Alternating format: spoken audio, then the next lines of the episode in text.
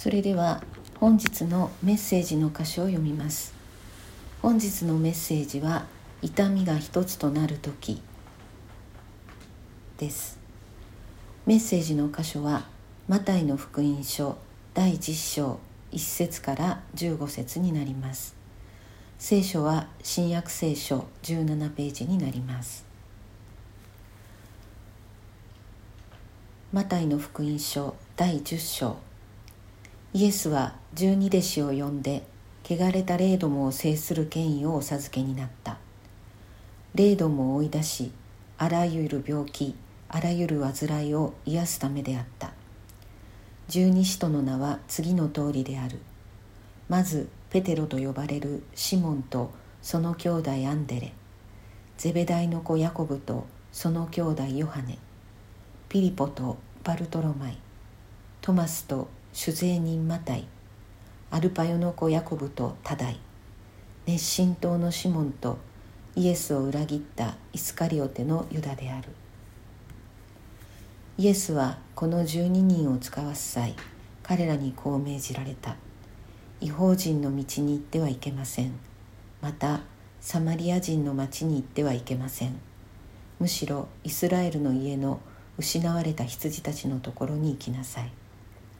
行って天の御国が近づいたと述べ伝えなさい。病人を癒し、死人を生き返らせ、サラートに侵された者を清め、悪霊どもを追い出しなさい。あなた方はただで受けたのですから、ただで与えなさい。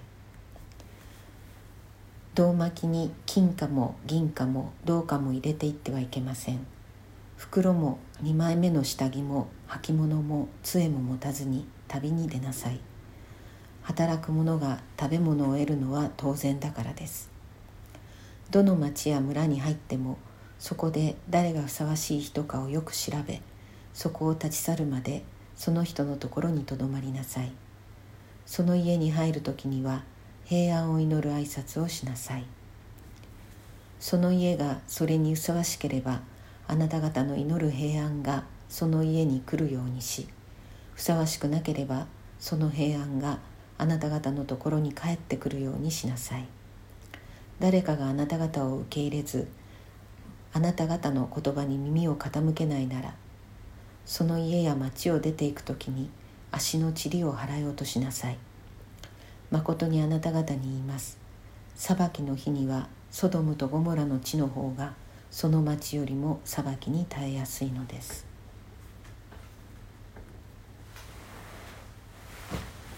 本日はこの箇所より痛みが一つとなるときと題してメッセージをお願いします。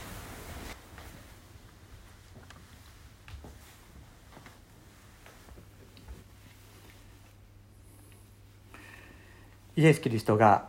この世に来られた目的、その宣教の目的は何でありましたでしょうか。福音書を見ますと、イエス・キリストは30数歳で宣教を開始してからわずか1年ともあるいは3年とも言われる期間働きをなさって、十字架におかかりになりました。その宣教の目的は何であったかというと、それは神の国をこの地にもたらすことでありました。イエス・キリストご自身が明言しておられます。神の国をこの世に来たらすことがご自分の働きであるということをおっしゃっています。時は満ちた、天の御国、神の国は近づいた、立ち返って福音を信ぜよとイエス様はおっしゃっています。何度も天の御国、神の国についてお教えになりましたけれども、天の御国、天国というのは人が死んでから行くところではありません。いわゆる天国という言葉で、あたかもキリスト教の概念であるかのように言われていますけれども、実はそれは聖書の中では、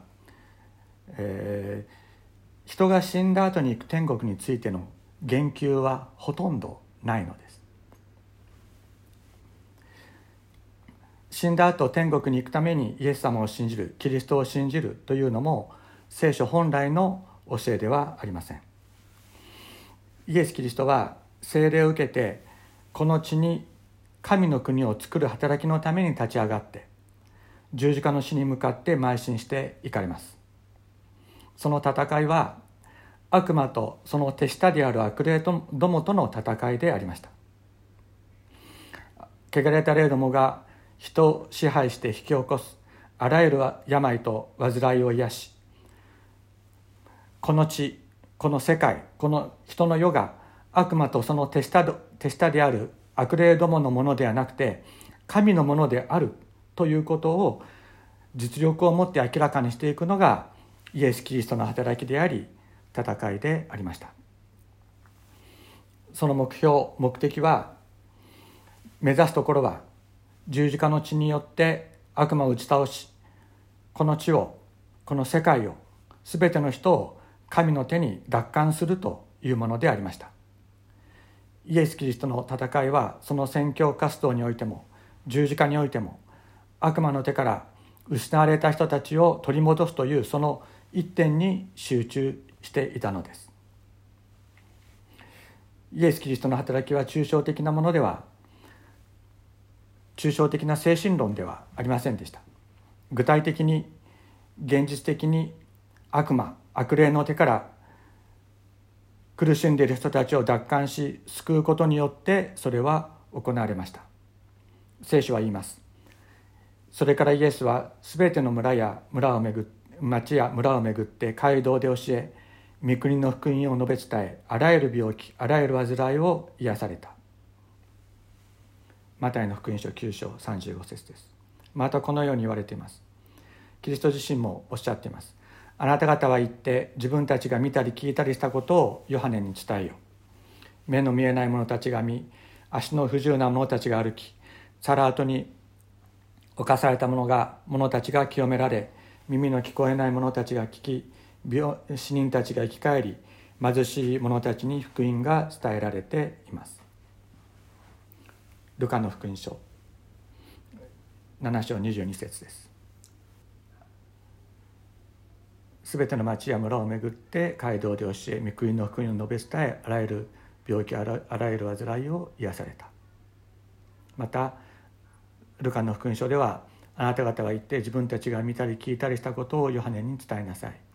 目の見えない者たちが見、足の不自由な者たちが歩き、サラートに侵された者たちが清められ、耳の聞こえない者たちが聞き、死人たちが生き返り、貧しい者たちに福音が伝えられている。まさにこの地に神の国を満たす、それがイエス様の宣教の働きの目的であったのです。ちょっとここにスライドを作っておきましたけれども、こういうことですね。天というのは神の支配を表す。天というのは死んだ後に行く天国ということではなくて、神の支配ということを表す言葉であります。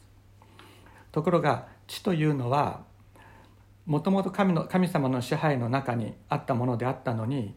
悪魔にそそのかされた人の罪の結果、地が悪魔の支配に陥ってしまった。それを神の支配に奪還するのがイエス様の宣教の働きでありました。だから、悪魔の支配になってですね、この地はもう罪人で満たされるという形になってしまった。それが私たちの現実であると聖書は言うのです。ところがここにイエス様がやって来られて、罪人だった私たち一人一人を神のことをする、その働きをイエス様はしてくださった。そして今もその働きは続いているのです。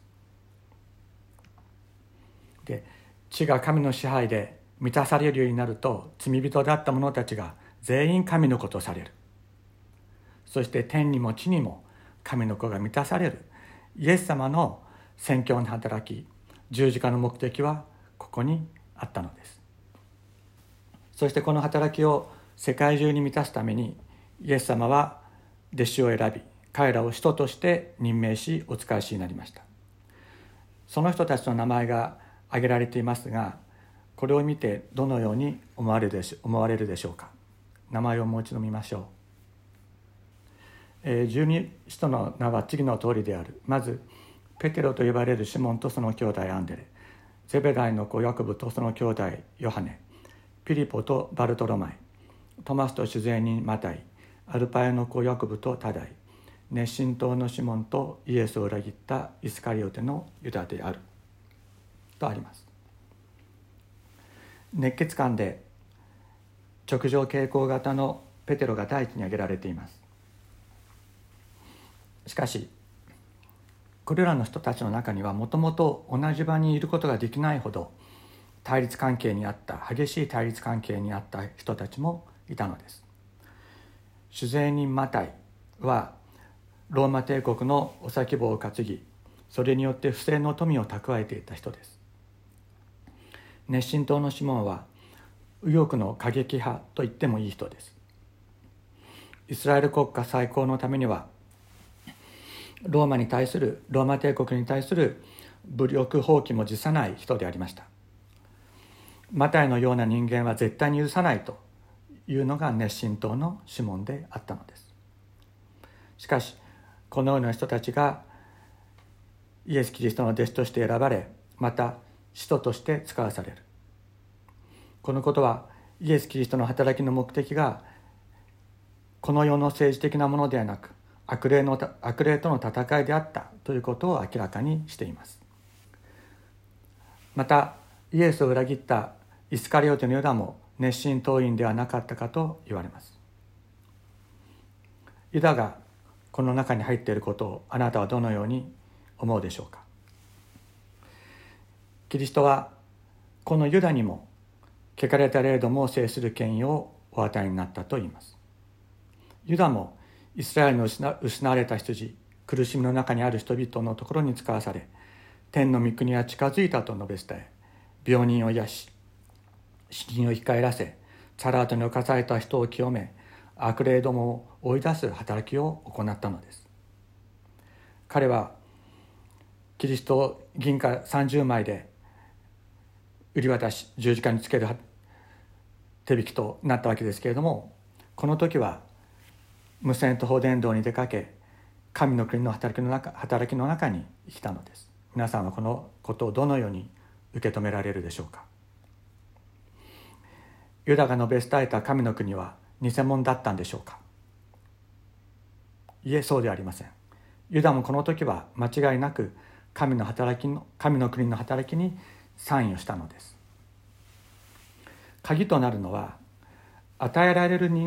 権威が与えられる人間の品性ではなく、権威を与える方が誰であるかということです。権威を与えた方がイエス・キリストであったことが、神の国をこの地にもたらすのに決定的に重要であって、私たちの人格や品性によって、キリストがお与えになった権威・権限が変更されることはないということを聖書は教えています。このことからそれがわかります。なぜか、それはキリストが権威をお与えになったものは、キリストがそこにおられるのと同じ働きをするからです。ここに私たちの希望があります。私たちの人格であるとか、人格的な問題であるとか、そういうことが鍵となるのではなく、権威を与えられるキリストがその働きをなさる、ここに私たちの希望があるのです。またそれは一度与えられたら、その権威を与えられたら、それは一生有効であるというものではなく、一つ一つの働きに限定された権威、言うならば権限といった方がいいかもしれません。それをキリストはお与えになるのです。聖書を読むと、この後キリストがペテロ、ヤコブ、ヨハネと一緒に高い山に登られ、帰ってきた時には他の弟子たちは汚れた霊を追い出すことができなかったという記録が残されています。つまりこの時、この弟子たちが伝道に使わされる時に与えられた権威は、無線徒歩伝道のための権威であった、権限であった。また弟子たちのこの伝道旅行は短期間であったと思われます。キリストがこの権威をお与えになったのは何のためだったでしょうか。誰のためだったでしょうか。このことを勘違いすると伝道者はつまずきます。この権威を与えられたのは伝道者に与えられる、宣教師に与えられるという、それが自分のために与えられたと思ってしまったら伝道者は失敗します。そこに落とし穴があります。キリストは言っておられます。イスラエルの家の失われた羊たちのところに行けと言っておられます。飼うものがない羊のように弱り果て、倒れている神の子供たちのところに行けとおっしゃったのです。弟子たちのためではありません。彼らのために、失われた羊たちのために、お前たちは行けとおっしゃったのです。羊は弱くて自分を自分で守ることができない動物です。目が悪く遠くのものが見えません。目の前の草だけしか見えないので、すぐに羊飼いを見失ってしまいます。自分勝手な方向に行ってすぐに迷子になってしまうのが羊です。そして猛獣の餌食になってしまう。聖書はイスラエルの民を、神の民を羊と呼んでいます。またキリストはご自分の民を羊と呼んでおられます。私たち一人一人が羊であるというのです。キリストは弟子たちにお命じになりました。違法人の道に行ってはいけません。またサマリア人の町に入ってはいけません。むしろイスラエルの家の失われた羊たちのところに行きなさいとおっしゃっています。この時点で外国に足を踏み入れるなとおっしゃったのは、弟子たちにはまだ外国の人々のところに福音を伝える精神的な心の準備ができていなかったからだと思います。しかしこの権威を与えられて出ていくときに、イエス様は一つの条件をお付けになりました。あなた方はただで受けたのですから、ただで与えなさい。胴巻きに金貨も銀貨も銅貨も入れていってはいけません。袋も2枚目の下着も履物も杖も持たずに旅に出なさいとあります。これは与えられた権威だけを頼りにして伝道するということをと理解されるわけですけれども、それがもう少し深く何を意味していたかということは、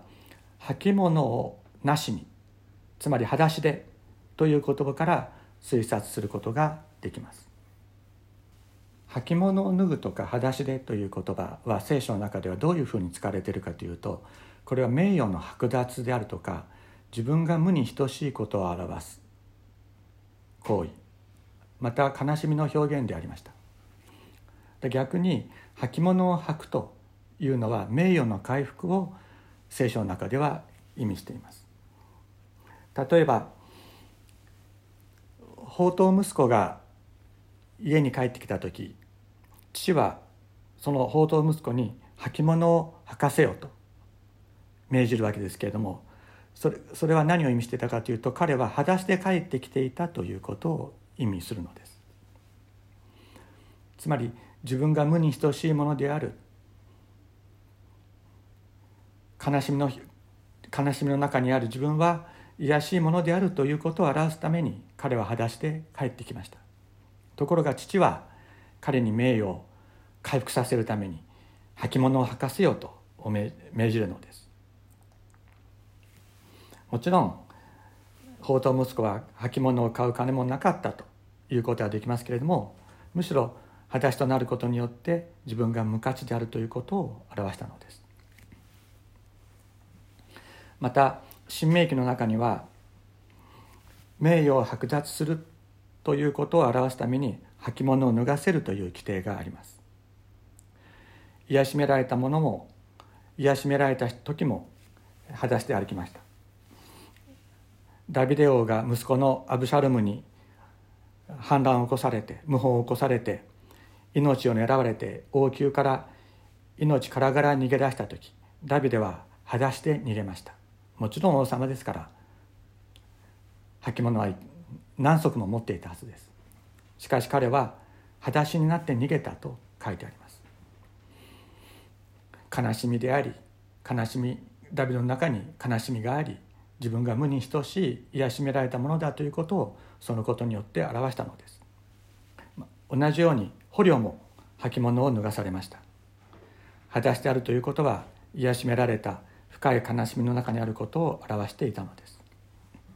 またモーセがシナイ山で神に出会った時も、あなたの足から履物を脱げと命じられました。履物を脱ぐとは、神の前では自分が無に等しいということを告白する行為であるからです。キリストは弟子たちに裸足で伝道に行けとお命じになりました。金も持たず、替えの下着も持たず、杖も持たずに裸足で行けと。徹底的に低められ、癒しめられた状態で伝道に行く。それがイエスの権威が与えられることと引き換えに行われたというのです。それはなぜでしょうか。それは彼らがイスラエルの家の失われた羊たちのところに使わされるからです。苦しみの中で倒れた人々の中に彼らが使わされるからです。その悲しみと苦しみを自分の悲しみ、自分の苦しみとせよ、裸足になってその悲しみ、苦しみを共に経験せよと。しかしそこに天からの圧倒的な恵みが望む。キリストの権威があなたと共に行くと、キリストはおっしゃっているのです。先週学んだ9章の最後のところに、キリストが弟子たちをお使いしになる前、働き人を送ってくださいと祈るようにお命じになったというところがあります。それは祈ることによって、働き人を送ってくださいと祈ることによって、弟子たちの中に苦しみと悲しみの中にある失われた羊たちと一つになる心の準備をさせる必要があったからです。私の父は若い時に属していたキリスト教グループの先生に命じられて、仲間の人と2人で無線徒歩伝道に使わされました。しかし父にはそのような準備が何もできておらず、全くの失敗だったといいます。国道を歩いているとトラックが横に止まって乗せていってやるっていうんで、父はさっさとトラックに乗り込みましたけれども、もう一人の伝道者は頑なに拒んだそうです。しかし父が降りようとしないので、仕方なく彼も一緒に乗せてもらうことになってしまった。また歩いていると声をかけてくれる人がいて、事情を話すと金をくれようとした。で、もう一人の伝道者は辞退しようとしたけれども、父はラッキーと思ってそれを受け取ってうどん屋に入ってうどんを食べた。もう一人の伝道者とは大喧嘩になったという話を聞いたことがあります。働き人を送ってくださいとの祈りが満ち、悲しみ、苦しむ人たちと一つになる思いが満ちない限り、キリストの権威は与えられない。キリストがそういう方であったからです。キリストの権威とともに歩むことはできないでしょう。私もパプアニューギニアに伝道に使わされた時、小さいながら似たような経験をさせていただきました。一度目に行った時には、何もわからないところに行く、もう文化が違うどころか文明が違う、そういうところでした。そのために自分を守るという保身の思いが強く、自分で彼らとの間に壁を作って、全く彼らを愛することはできず、全く伝道もできませんでした。私がマラリアにかかることを恐れて、彼らが必要とする薬を分けてあげることができなかったからです。一つになることを拒んでいて、どうして神の愛を伝えることができるでしょうか。そこにキリストの権威が表されるでしょうか。二度とこういうところには来たくないと思ってオーストラリアに帰りましたけれども、主イエスは私のかたくなな心を解きほぐすようにして導き、私を再びパプアニューギニアのジャングルの中に送り返されました。ニューギニアに戻る前、私は7ヶ月間にわたって祈り続けました。私が持っているもので彼らが必要とするものをすべて彼らと共有することができるように、あなたが生ける神であることを実力をもって示し表してください。そのように祈り続けて現地に入りました。現地に入った時、私はマラリアの薬を彼らと完全に共有することを決めていました。自分の分を取り分けないと決めていたのです。一つであることを願いました。しかしそれは私の思いから出たことではなく、聖霊がそのように導かれたのです。するとそこに不思議な世界が開けました。キリストの権威によって多くの人たちが病から癒されていったのです。当時5歳ぐらいだったティミ・メングマリという人がいます。彼もマラリアで苦しんでいました。5歳のティミーがマラリアで苦しんでいました。幼い子供はマラリアの薬を飲むことができません。私はティミーの上に手を置いてイエスの名を呼んで祈りました。すると彼は癒され、二度とマラリア熱で苦しまなくなったと言います。このティミーとは私は今フェイスブックでつながっているんですけれども、彼が1年ほど前にこのように書いてきました。あなたが私の上に手を置いて祈り、アーメンと言ったとき、ものすごい神の力が自分に入ってきたのを感じて、私は癒されたと。私自身はその時何が起こっていたのか全然わかりませんでした。またこんなこともありました。ある人の夫が夢を見ました。悪霊がやってきて家を潰すという夢でした。その夢を見た夫が全身に痛みが出て1週間で死に、その娘も次の週に同じようにして死んだ。そして今自分も同じように体に同じ痛みが現れ、間もなく私は死ぬという女性が礼拝に来ました。恐怖におののいていたその人にイエス・キリストの名を呼ぶように言い、彼女がキリストの名を呼んで祈り出したとき、私は悪霊の放逐を命じました。出ていけと命じました。彼は癒され、喜びにあふれて、私にまとわりつき、礼拝からなかなか帰ろうとしませんでした。そして次の日には、サゴヤシからでんぷんを取る重労働に出かけて、すっかり癒されたと報告がありました。ぎっくり腰で歩けなかった人に手を置くとすぐに癒されたり、私には何が何だかわからない。本当になぜそういうことが起こるのか、医学的なことは私には何もわかりませんでした。ただ、キリストが働いている。キリストがここにいるということだけはわかりました。キリストの権威がそこにあったからです。しかしこれは先ほども言いましたように、この働きに与えられた権威でありました。その10年後、私は3度目に現地を訪れましたけれども、同じようなことは起きませんでした。私が2回目にそこに使わされた時に出会った青年、その青年は鍵のかかった教会の倉庫に侵入して盗みを働くような悪いやつだったんですけれども、その人がバイブルスタディに参加してキリストが生きていることを目の当たりにし、心を入れ替え献身して牧師となって、今その地で福音を述べ伝えています。自分自身が癒しめられ、低められ、共に悲しまなければ一つになれない働きがあります。しかしその時、圧倒的なキリストの権威が天から降り注ぐのです。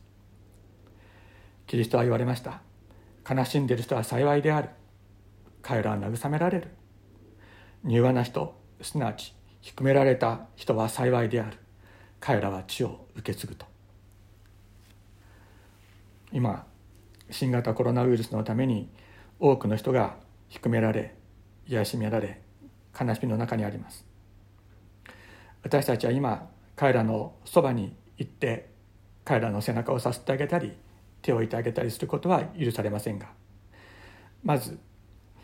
苦しんでいる方々の悲しみを自分の悲しみとし、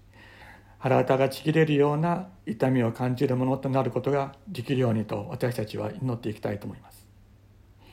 彼らと共に泣き祈ることができますように、主よ働き人を送ってくださいと、私たちがまず祈り始めることが大切です。私たちが苦しむ人たちと一つになる、その願いの祈りが天に届くとき、天で行われる御心がこの地でも行われるようになっていく。キリストの権威を与えられた人が御されていくのです。お祈りをしましょう。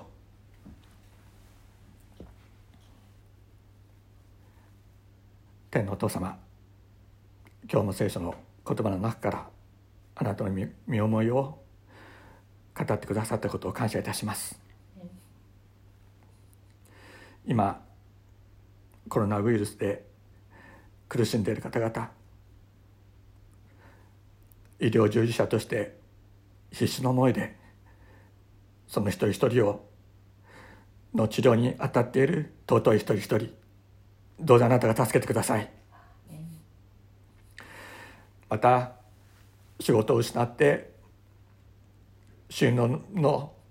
めどが立たず苦しんでいる一人一人、